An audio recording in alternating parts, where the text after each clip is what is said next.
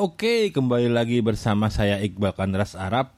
Di podcast kali ini saya akan bahas tentang dunia startup ya. Jadi ini sebenarnya hal yang paling saya agak benci dalam artian orang-orang yang memiliki tipe-tipe seperti yang saya benci ini. Jadi gini teman-teman, jadi banyak salah persepsi tentang startup itu sendiri ya bahwa ya namanya startup tuh kalau saya loh ya ini saya.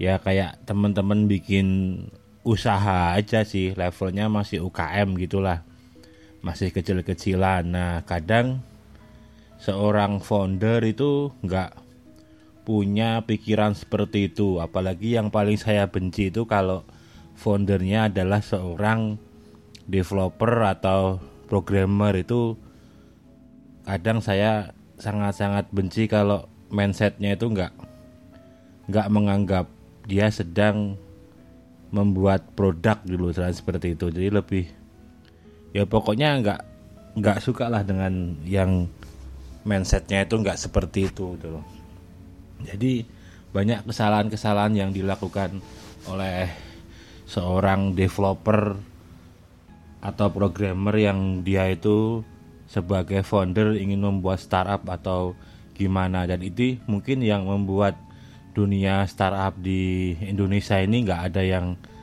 uh, gitu loh. Jadi kayak Silicon Valley atau apa itu kan kalau di luar-luar itu kan. Ya coba aja lihat kayak di seribu startup atau apa itu kan yang benar-benar jadi yang mana dari banyak-banyak dari banyak startup yang yang ada gitu loh. Bahkan saat saat acara atau apa pun mindset mereka langsung ke founding founding founding gitu loh. Yang buat saya tuh fuck deh gitu gitu. Saya belum belum udah udah nanyain modal gitu loh. Di mana modalnya gimana cara dapat modalnya. Padahal kan sebenarnya ya namanya kalian sedang jualan yo. Apa yang kalian punya ya bisa dimanfaatin gitu loh. Nah kadang saya paling benci dengan startup yang foundernya developer dengan mindset seperti itu gitu loh. Ya mungkin setiap orang punya pemikiran beda ya. Kalau saya sih kurang suka orang lebih seperti itu. Karena ya saya pernah circle saya sih kebanyakan circle saya juga di dunia startup programming gitulah. Teman-teman saya yang developer banyak teman-teman saya yang punya startup juga banyak tapi rata-rata sih yang tak lihat emang nggak punya growth untuk istilahnya langsung tes tes tes tes tes itu ya karena kebanyakan kebanyakan mikir dan malas mikir. Di kurang lebih seperti itu. Kebanyakan mikir itu seperti ini. Jadi terlalu ekspektasinya itu gede itu loh. Padahal dia bisa memulai dengan tanpa modal apa pun gitu loh. Terus yang masalah nggak malas mikir itu gini. Jadi kadang tuh yang bikin saya benci itu gini. Dia itu seorang programmer seorang developer gitu loh.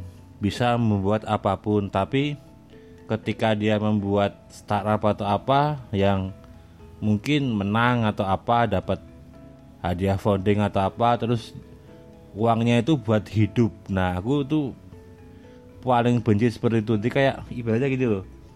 Kamu dikasih modal langsung seolah kamu bosi gitu loh. Kamu udah nggak mau udah nggak mau kerja lagi. Terus spare uang dalam founding itu buat gaji kamu sendiri. Nah, nanti kalau kalau uang itu udah habis ya udah nggak jadi apa-apa akhirnya. Produk nggak jadi ya cuman cuman bikin startup cuman buat dapat funding buat hidup aja. Jadi kayak uang modalnya tuh buat hidup loh. Uang kalau saya sih gini sekelas nak Jumpek aja juga mungkin dia juga minta funding atau apa juga setelah servernya nggak kuat dan lain-lain kan. Jadi dia juga ikut coding dan lain-lain. Kadang yang developer itu malah langsung bosi terus nyari 10 programmer terus apa padahal uangnya itu kalau diseper buat mungkin kebutuhan lain kadang yang konyol lagi tuh malah nyari banyak orang apa-apa tapi dia lupa bahwa dia butuh butuh marketing butuh iklan butuh apa butuh apa itu juga nggak nggak dipikirin sampai situ. Padahal intinya kan kalau mungkin produk udah jadi yo langkah selanjutnya ya jualan kan begitu kalau emang itu produknya jualan kalau servicing ya servicing kan lebih seperti itu. Nah itu kadang yang seorang founder startup itu nggak kepikiran sampai situ. Juga masalah mungkin masalah basic finansial itu juga kadang nggak punya. Seolah ya waton kamu bisa bikin coding terus bisa bikin aplikasi apa-apa-apa terus laku. Padahal kan juga ketika di situ udah ada uang dalam artian uang itu ada voting atau apa di situ harus ada manajemen keuangan harus ada apa harus ada apa. Kadang hal, -hal seperti ini tuh gak dipikirin sama seorang founder yang apalagi kalau foundernya itu ya seorang developer atau programmer udah udah pasti songongnya seperti itu. Saya makanya kurang kurang begitu suka itu loh kalau ya sekelas buka lapak aja itu kan dulu bikin juga di kos-kosan atau apa gitu loh. Jadi semua tuh ada stepnya tuh loh. Jadi kalau emang eh, kalau emang harus langkahnya emang harus mulai nanjak ya nanjak. Tapi kan semua kan butuh proses kan. Nggak mungkin langsung del gitu loh. Jadi sekarang tuh ya ujung-ujungnya kayak dunia startup di Indonesia apalagi yang di startup digital. Karena startup itu kan yang offline juga startup gitu loh startup digital ini lebih ke kayak jualan ide.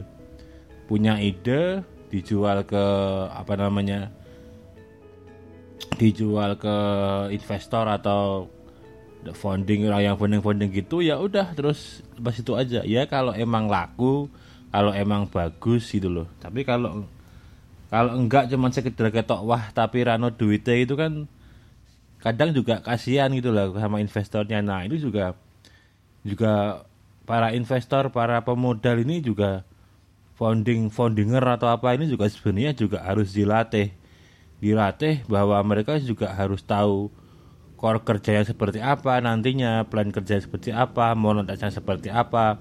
Jadi kadang saya juga beberapa kali menemui apa namanya seorang investor itu yang yang konyol juga gitu loh. Dia nggak nggak punya plan ke yang diinvestori itu loh dikasih uang.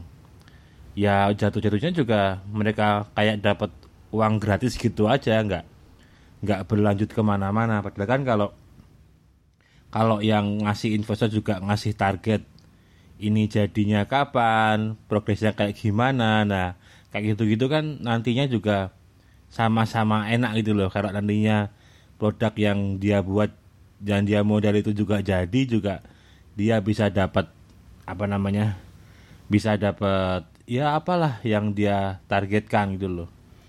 Walaupun sekelas angel investor lah itu juga harusnya punya punya pikiran seperti itu. Jangan ya mungkin niatnya kalau emang cuman buang duit ya beda ya. Kalau niatnya cuma buang duit mungkin ya nggak masalah sih. Tapi kalau niatnya biar ada impact ke yang dimodalin nah harusnya juga selalu diminta report seperti itulah. Jadi biar biar uang yang diinvestkan itu nggak nggak kebuang sia-sia gitu loh.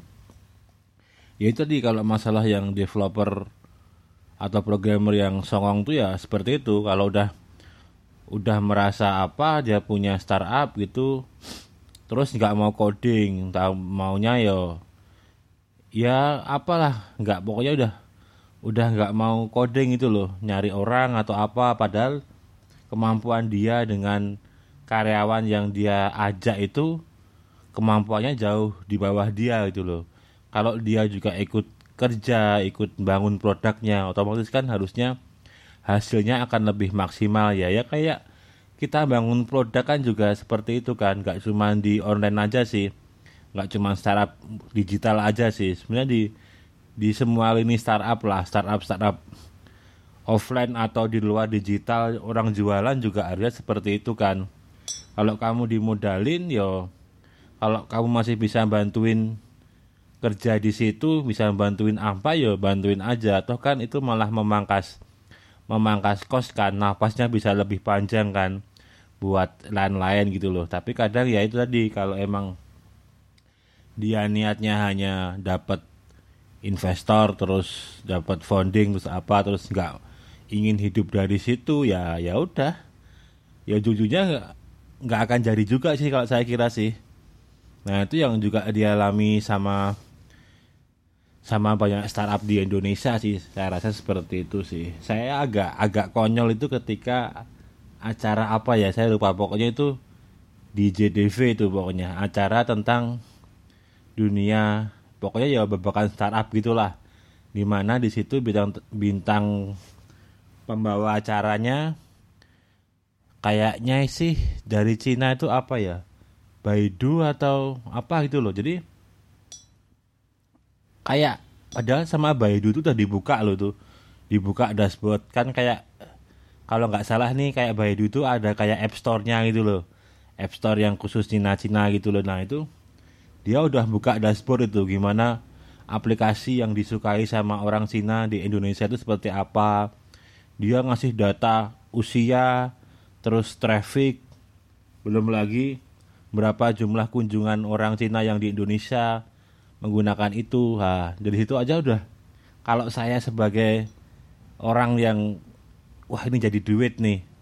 Ya sebenarnya ya itu tadi nggak jauh-jauh dari misal bikin aplikasi apa namanya aplikasi pariwisata info pariwisata Indonesia dibahasakan Cina kayak gitu gitu kan juga bisa bisa jadi duit kan. Apalagi yang pihak pihak Baidu atau apa ya itu juga membuka dia kan kayak ada admobnya ya admob versi Baibunya itu loh. Dari situ juga udah udah kelihatan loh. Cuman ada dia bilang itu cuma ada tiga atau dua aplikasi Indonesia itu yang earningnya itu sebenarnya lebih dari 5000 dolar US dollar per bulannya dengan dengan membuat aplikasi apa cuman cuman kayak Google Map gitu tapi versi Cina gitu tapi di Indonesia gitu loh wisata-wisata pokoknya seperti itu. Nah, dengan kayak gitu ya sebenarnya nggak perlu founding foundingan ya sebenarnya ya. Bikin aplikasi ya kalau nggak ada modal dulu ya yang penting jadi dulu pakai tenaga sendiri.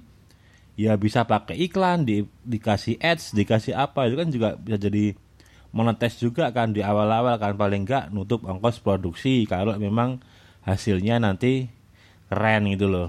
Lanjutan seperti itu. Tapi yang konyol tuh malah para programmer-programmer developer tuh pada tanya itu ini nanti kalau saya bikin aplikasi di fundingin nggak ya? Di investorin nggak ya? Udah.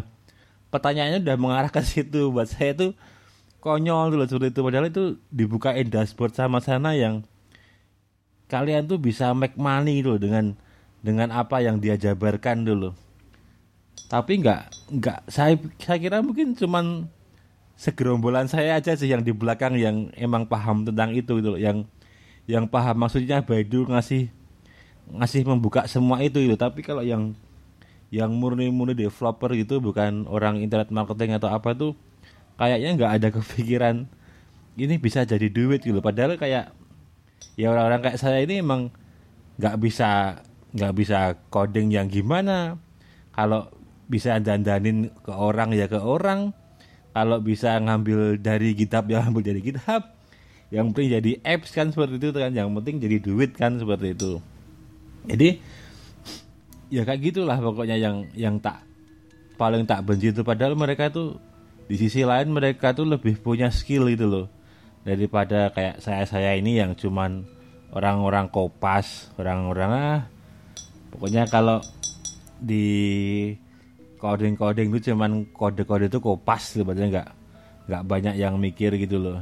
Harusnya kan mereka lebih punya lebih punya apa namanya itu ya improve ke sana gitu. Tapi emang yang kayak gini kayak gini itu jarang ditemuin sih di di Indonesia itu kalau di luar sih saya kira banyak sih. Makanya juga kalah sama India dan lain-lain sih.